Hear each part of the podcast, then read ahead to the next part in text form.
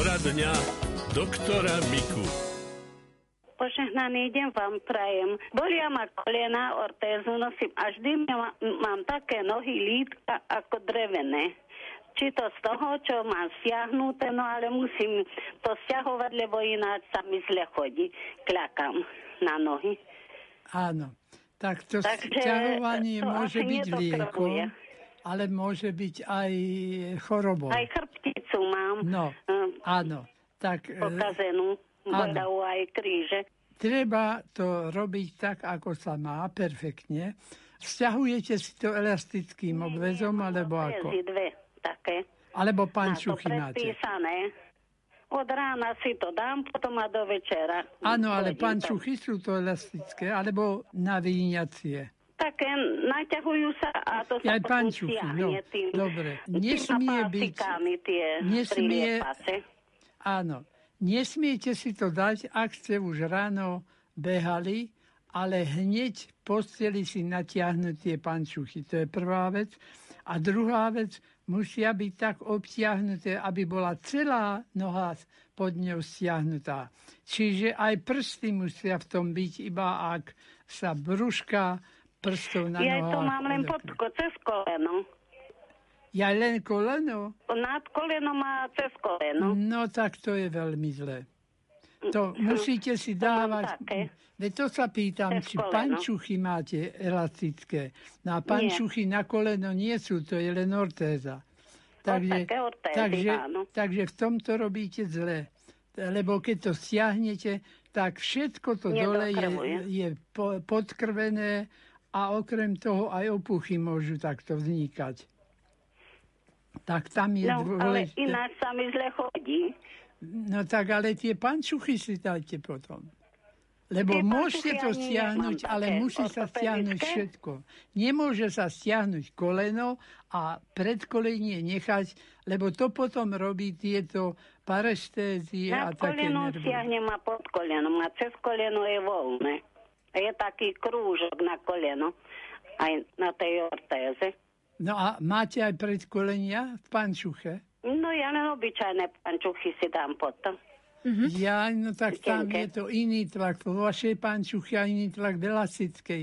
Tam to Nie, nemôžete nemám. takto Elastické kombinovať. nemám. Čiže No. odporúčili by sme pani poslucháčke teda tie No pančuchy. áno, Mhm. Tie sú výborné. Okrem toho jej to ušetrí aj tie cievy predkolené. Takto si vlastne lieči len to koleno a v podstate zhoršuje alebo vyvoláva bolesti, alebo parestézie, alebo No aj bolesti, aj to, aj to. predkolenia. A tie No, a vy- pančuchy to sa dá predpísať alebo len eh, kúpiť. Dá sa to kúpiť, ale potom podľa vašej veľkosti, lebo Áno. tie musia byť presne na vás. Ak by boli veľmi tesné, je to zle. Ak by boli voľné, tak je to na nič. Takže No a mám tam aj podľa... krčovú želu, aj to mi vadí. No a čo ste povedali, že aj kríže máte, to je druhá vec. Všetko. Tam tie Všetko kríže mám. je väčšinou porucha toho, že tá chrbtica nie je v správnej polohe. To znamená, že buď ju zbytočne skrývite, hrbíte sa a Málo sedím, ja len väčšinou chodím. Mne sa sedieť nedá na moje kríže a bedrové tie kloby. áno. No tak potom Ja len zle to hýbete. Ak si troška pretože- sadnem 10 minút, už musím sa pohnúť, už nemôžem vydržať. Áno, to je správne. To zase vám spraví dobre na svaly, keď sa hýbete, tak tam je treba, aby ste tú chrbticu držali v správnej polohe. Ak vám niekto povie, alebo zistíte, že sa hrbíte, musíte a sa ja aj vystrieť. cvičím, aj na nohy, aj na chrbticu. No to je dobre. Máme tu aj aj jednu otázku, pán doktor. Mám 70 rokov. Čo so stresom? Sú na to lieky? Prejavuje sa to stolicou, niečo ako cestovná horúčka a podobne. Mám zápal hrubého čreva. Teraz je to v kľude. Ďakujem, poslucháč Peter. Keby nebol stres, tak nežijeme. Stres musí byť. Stres je napríklad, ak sa umieme studenou vodou, ak sa vyzlečieme a necháme prúd studeného vzduchu, aby nás ovanul, tak nás to podráždí na koži a naopak zvyšuje to imunitu, zlepšuje takú vitalitu a je dobrý. Čiže tam je skôr e, na kvantite toho stresu, aby toho nebolo toľko, koľko netreba. Stres dostávame už, keď sa narodíme. Tomu bábetku je v mamičkinom brúšku ideálne. A teraz príde na tento svet a začne plakať hlboko, to je dobre, že plače, lebo tie, čo len mrnkajú, tak s tými je zle chudiatkami. Ale je to stres veľký stres. Lebo z 37 stupňovej teploty prejsť naraz na 22, to je ako čo by sme vás hodili do studenej vody. Teda ten stres je treba, ale treba ho mierne a tak účelne vlastne, aby bol užitočný pre organizmus. Lebo opakujem, stres zlepšuje funkciu organizmu, a preto nám je vítaný. Tak keby nám niekto zakázal stresy, tak by sme boli veľmi, veľmi, veľmi poškodení.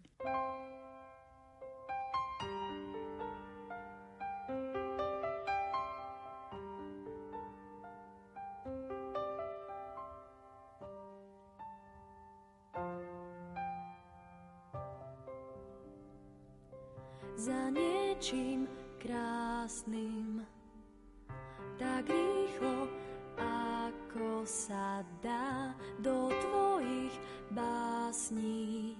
Márne rým hľadám. Za niečím zvláštnym do záhrad, kde nie je kríž, kam sa to blázniš, nestíham s tebou ísť. Spomaň máš pri vysokú rýchlosť, vnímam ju len šiestým zmyslom. Mám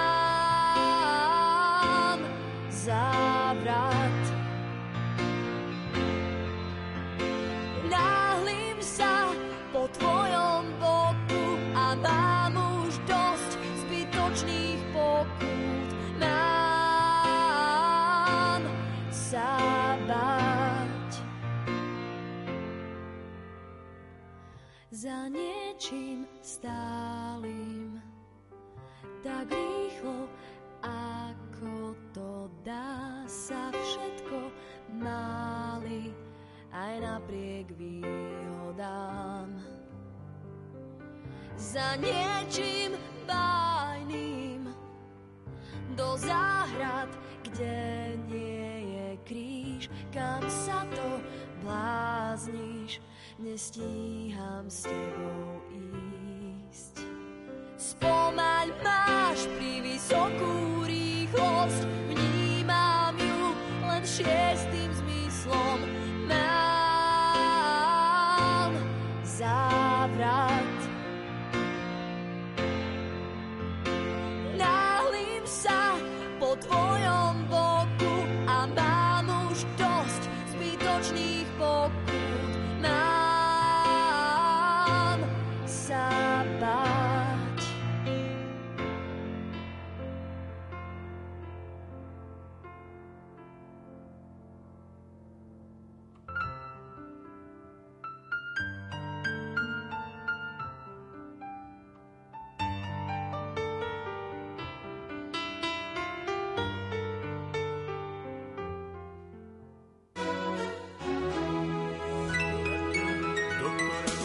Poradňa doktora Miku. Keď na lieku nie je napísané užívanie pred pojedle, má sa užívať ľubovoľne? Čím zapíjať, tak v prvom rade len čistou vodou z vodovodu. Žiadne minerálie a keď užívame liek ťažký, tak ho dávame po jedle. A keď užívame liek, ktorý nemá reakciu na žalúdok, tak je lepšie na lačno. Tam e, v tom príbalovom letáčiku je to zvyčajne aj e, vyznačené, ale čo je dôležité a čo naozaj lieky pokazí, to je čím zapíjame. Za to som vám odpovedala aj na to, na čo ste sa nepýtali.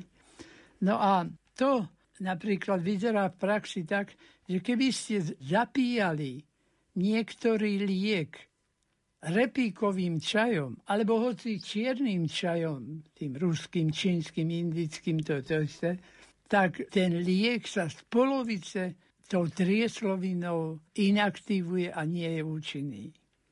Ak by ste zase užívali s mliekom, to obsahuje veľa vápna a v tom prípade niektorý liek by ste tiež znehodnotili.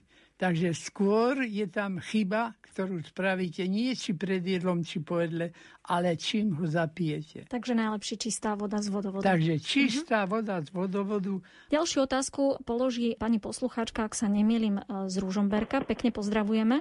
Dobrý deň, prajem. Pán doktor, chcela by som sa vás poradiť takto. Ja som už staršia, 70 a chrbticu mám takú porušenú a bola som aj u lekárky, potom ma poslali na neurológiu. Dávali mi 10 inekcií, nepomohlo. No a tak bola som hospitalizovaná 8 dní, teraz v novembri, a bola som aj na magnetickej rezonancii.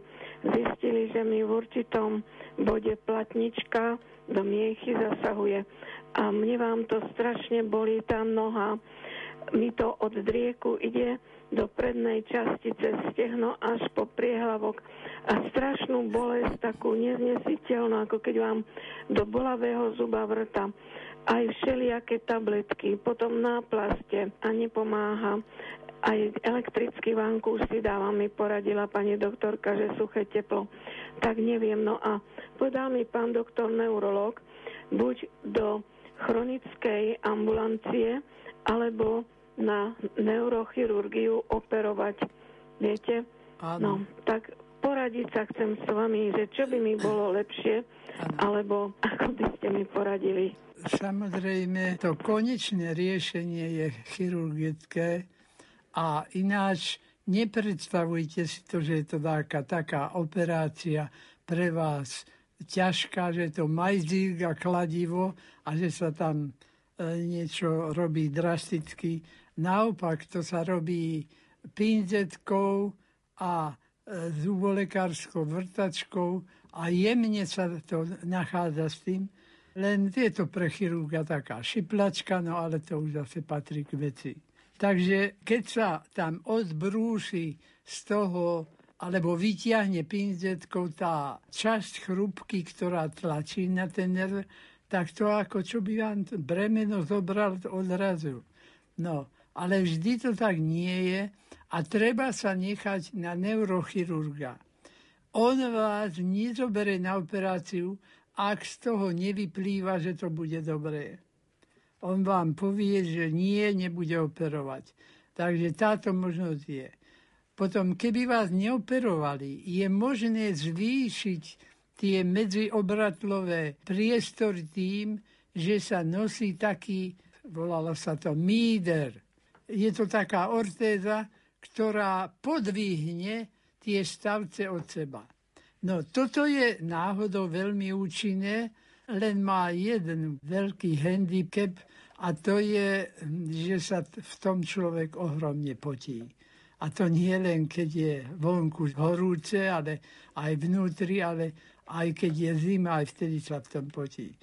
Takže potom je ešte také odľahčovanie, že sa dlaniami oprete na stôl napríklad a driek si zdvihnete, tak aby ste napnutými ramenami sa španovali a tým si vlastne zdvihnete tú chrbticu.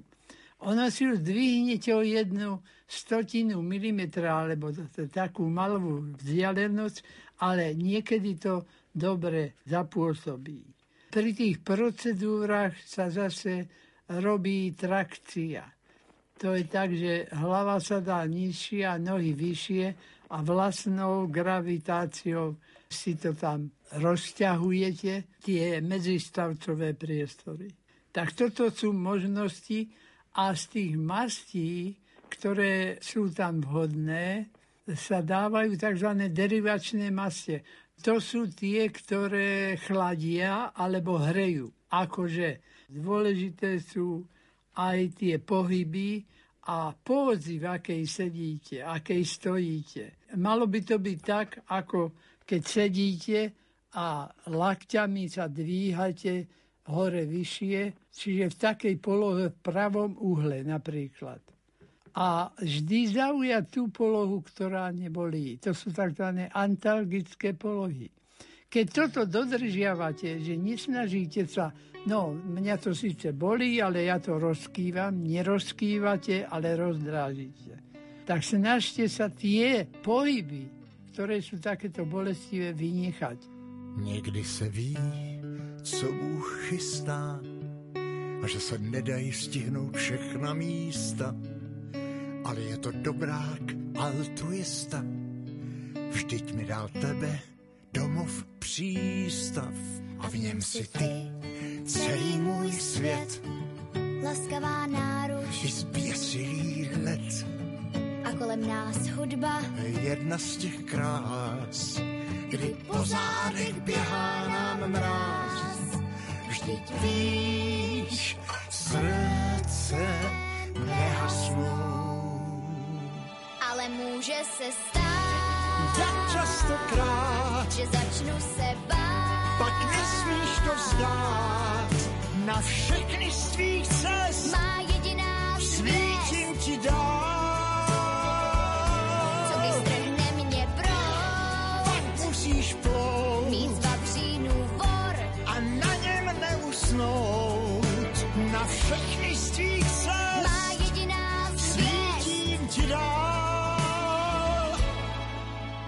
teď už cítím, jak sprintuje čas. Ještě než usnu, chci slyšet tvůj hlas. A zůstane věčných i těch pár chvil, kdy zpívala ze všech svých sil. Že kořínek tvůj je tuhý jak kmen, Stromy však dorostou, nezapomeň. ale v korunách vedou tisíce trás. Konci každé sejdem se zas. Vždyť víš, srdce nehasnou. Ale může se stát, Tak častokrát, že začnu se bát. pak nesmíš to vzdát. Na všechny z tvých cest Má jediná svět, svítím ti co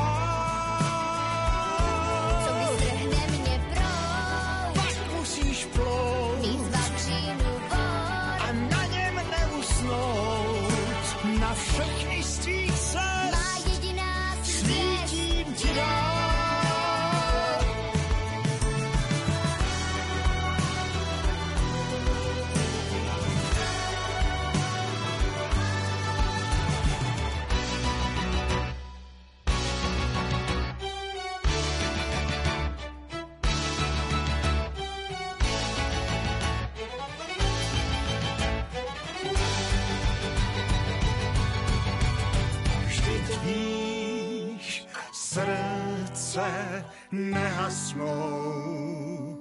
Ale může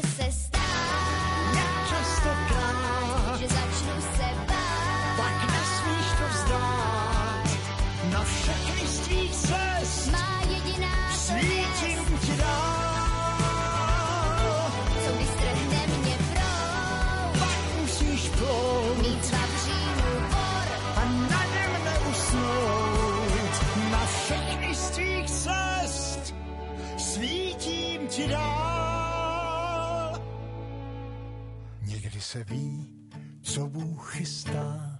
14 hodín 34 minút. V Rádiu Lumen teraz dostáva v Lumenfore priestor rubrika Zdravotníctvo. zo zdravotníctva. Niektoré vyšetrenia síce nie sú práve príjemné, no často môžu zachrániť život. Patrí k nim aj kolonoskopia. Kedy je potrebná a ako sa na ňu pripraviť, vysvetlí gastroenterológ Miloš Bubán.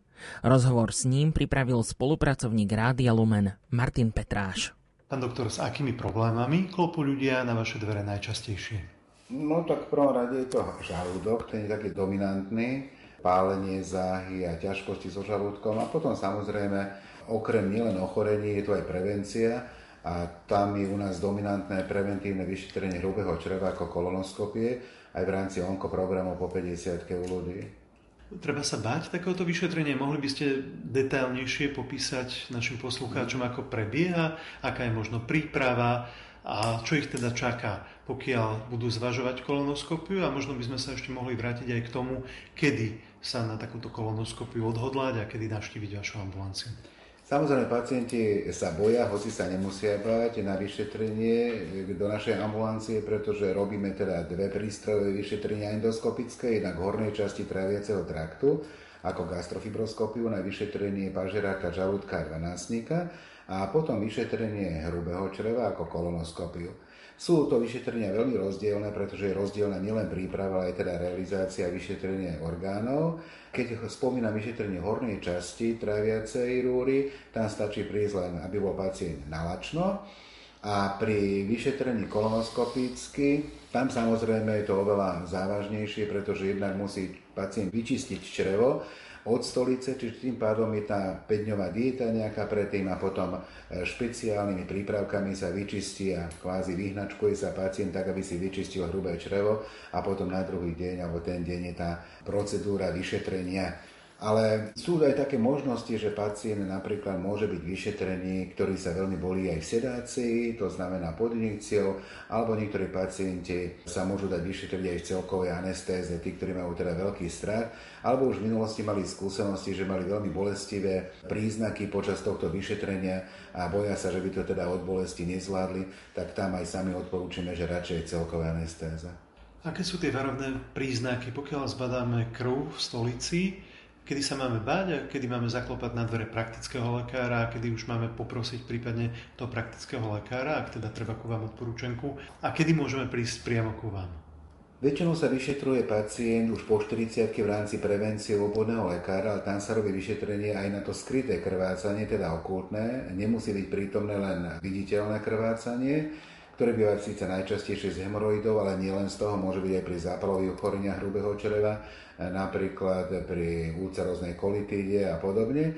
Ale to skryté krvácanie sa vyšetruje špeciálne obvodného lekára v rámci preventívnej prehliadky a keď je pozitívne, vždy sa ten pacient odošle na kolonoskopické vyšetrenie, aby sa vylúčilo iné ochorenie toho čreva, myslíme najmä teda nejaký poliba onkologické ochorenie, i keď po 50 pacient si aj toto nemusí dať vyšetriť a má nárok z poisťovne, zo všetkých poisťovní nárok na vyšetrenie kolonoskopické po 50 v rámci onkologickej prevencie. Keď má krvácanie, samozrejme tí pacienti už chodia aj sami. Je to, hovorím, najčastejšie sa jedná o hemoroidy, krvácanie zo zlatej žily, alebo pri tých zápalových ochoreniach ale aby sa pacienti nebáli, komu sa aj zistí to okultné krvácanie ako neviditeľné a prídu k nám na kolonoskopu od obvodného lekára, aby si nemysleli, že každý musí mať hneď rakovinu hrubého čreva. Takže naozaj treba ísť, nebáť sa. Táto onkologická prevencia je naozaj veľmi, veľmi dôležitá. Za nášho života sme so sestričkou už tu videli stovky pacientov, ktorí sme vyslovene zachránili život tým, že prišli včasne a odstránili sme im polipy, ktorí sa do budúcnosti mohli zvrhnúť. Čiže, pán premiér, odporúčate alebo neodporúčate v takomto prípade domácu liečbu, ktorá je veľmi rozšírená. Ľudia sa radi liečia rôznymi fitoterapeutikami, rôznymi bylinkami, rôznymi odvarmi možno. Ako dlho má takýto pacient počkať doma a môže sa liečiť takýmto spôsobom a kedy už ide a môže to evokovať nejaký závažný problém? Ja som zastanca teda klasickej medicíny a zastancom toho, že radšej vyšetriť dvakrát zbytočne ako raz neskoro, Čiže tým pádom ja radšej poradím pacientovi, aby išli hneď za obvodným lekárom, ktorý správne rozhodne, či bude liečiť on pacienta, alebo pošle na odbornú ambulanciu. Na to vlastne aj ten obvodný lekár je, aby to správne diferencoval, že čo kam kto má ísť a kedy. Takže určite by som nedával to zdravie do vlastných rúk, ak som laik, takže až po stanovení diagnózy, prešetrenie, tak tieto možnosti, ktoré ste spomenuli, tak e, sú možné na povzbudenie tej nejakej liečby alebo podporu, aby bylinky a podobne, ale až vtedy, keď už človek je teda vyšetrený a je nejaká istota, že tam nie je nič závažné a môže to kombinovať aj s takouto liečbou.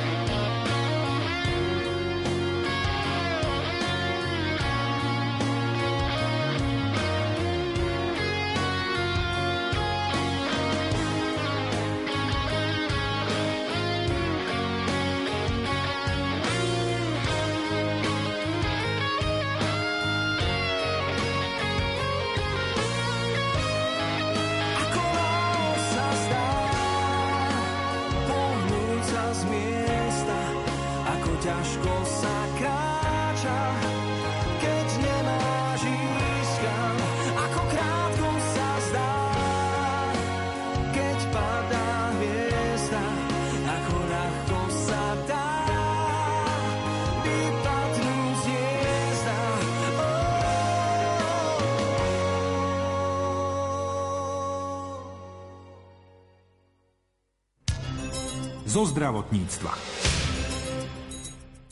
Počas letných dní sme stále častejšie v prírode alebo aspoň niekde vonku na prechádzke v parku či záhrade.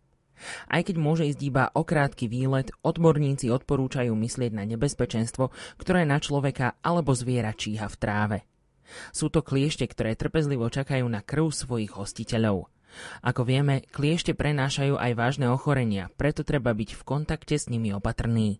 O podrobnostiach k tejto téme požiadala kolegyňa Mária Čigášová o rozhovor parazitológa Branislava Peťka. Čo je dôležité vedieť? Okrem toho, že sa vyskytujú najčastejšie okolo chodníkov, lesných chodníkov na okraji lesa a ešte zvlášť z rána a večer, cez obed ich je aktivita nižšia, musíme zdôrazniť, že kliešť na svojho hostiteľa číha na koncoch tráv, nelieta, nespúšťa sa na pavučine, neskáče, proste s natiahnutými nohami čaká prednými nožkami, na ktorých má háčiky a musí sa dotknúť ho hostiteľ, aby prišiel na jeho telo.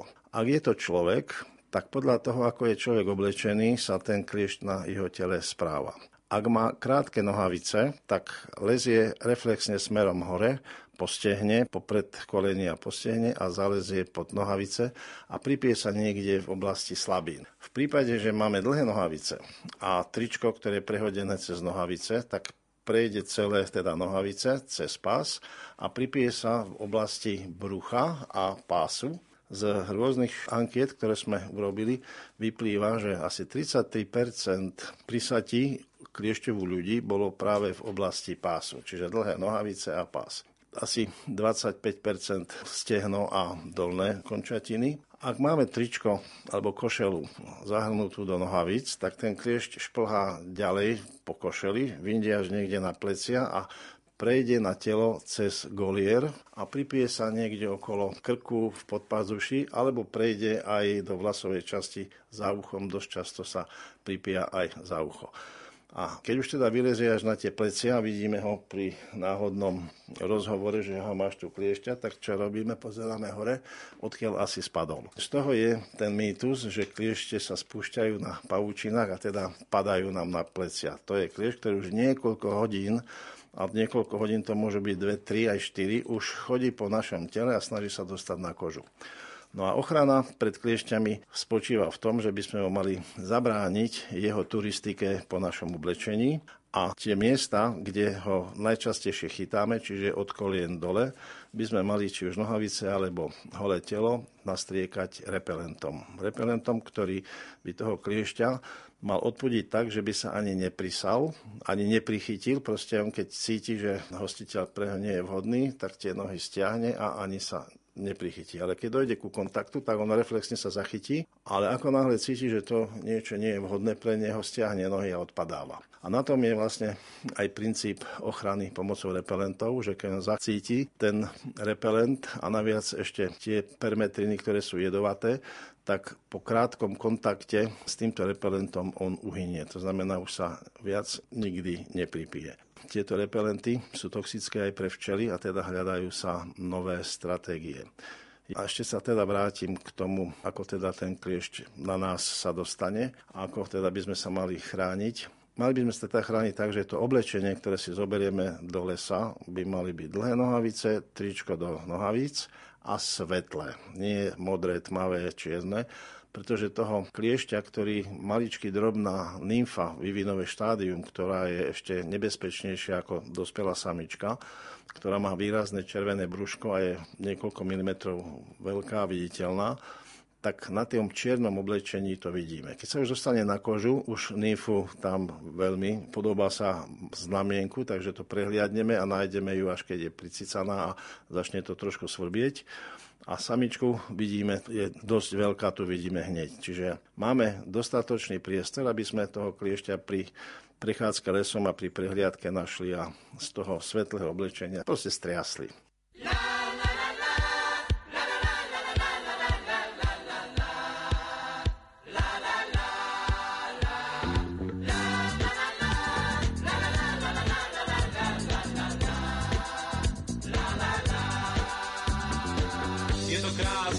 Sa piesem v srdci prebudí, keď sa láska mladých v nej objaví.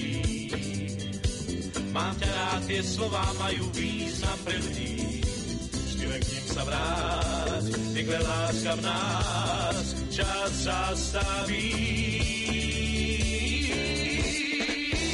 Mám ľudí rád, lebo každý v srdci nosí celý svet, celý svet ľudí rád, ale v každom čistá láska musí smieť, musí smieť. Mám ľudí rád, každý deň im spieva pieseň o šťastí, o šťastí. Mám ľudí rád, všetkým želám dlhý život bez strastí, bez strastí. Je to krásne, keď si ľudia vedia podať zlaň, keď do krásy modrých ráz zasvietí V takej chvíli od radosti dám všetko, čo mám. Za veľa si hrám, pesničku si hrám z lírových strún. Mám ľudí rád, lebo každý v srdci nosí celý svet, celý svet. Ľudí rád, ale v každom čistá láska musí znieť, musí znieť. Mám ľudí rád, každý deň im spievam pieseň o šťastí, o šťastí. Mám ľudí rád, všetkým želám dlhý život bez strasí, bez strasí. La, la, la, la, la, la, la, la, la, la.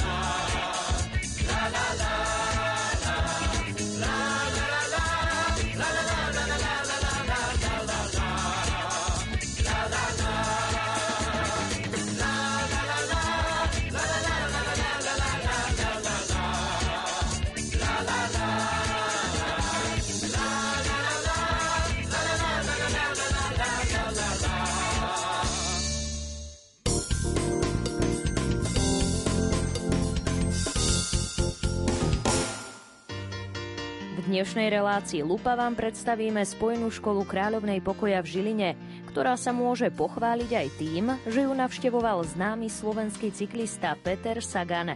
O tom, aký bol študent, povie zástupkynia riaditeľky Olga Palková. Od prvej po 9. triedu bol teda žiakom tejto školy v roku 2005 bol deviatak a keď on končil, tak dostávali všetci žiaci také vysvedčenie od pani učiteľky triednej, ako ho vidia spolužiaci a ako toho žiaka vnímajú učitelia. Zábavný, športovec, milý, raz vyhrá Tour de France Gentleman, milý a otvorený, fajn chalán, úprimný, chápavý, skromný. Viac sa dozviete už dnes o 20. hodine v relácii Lupa.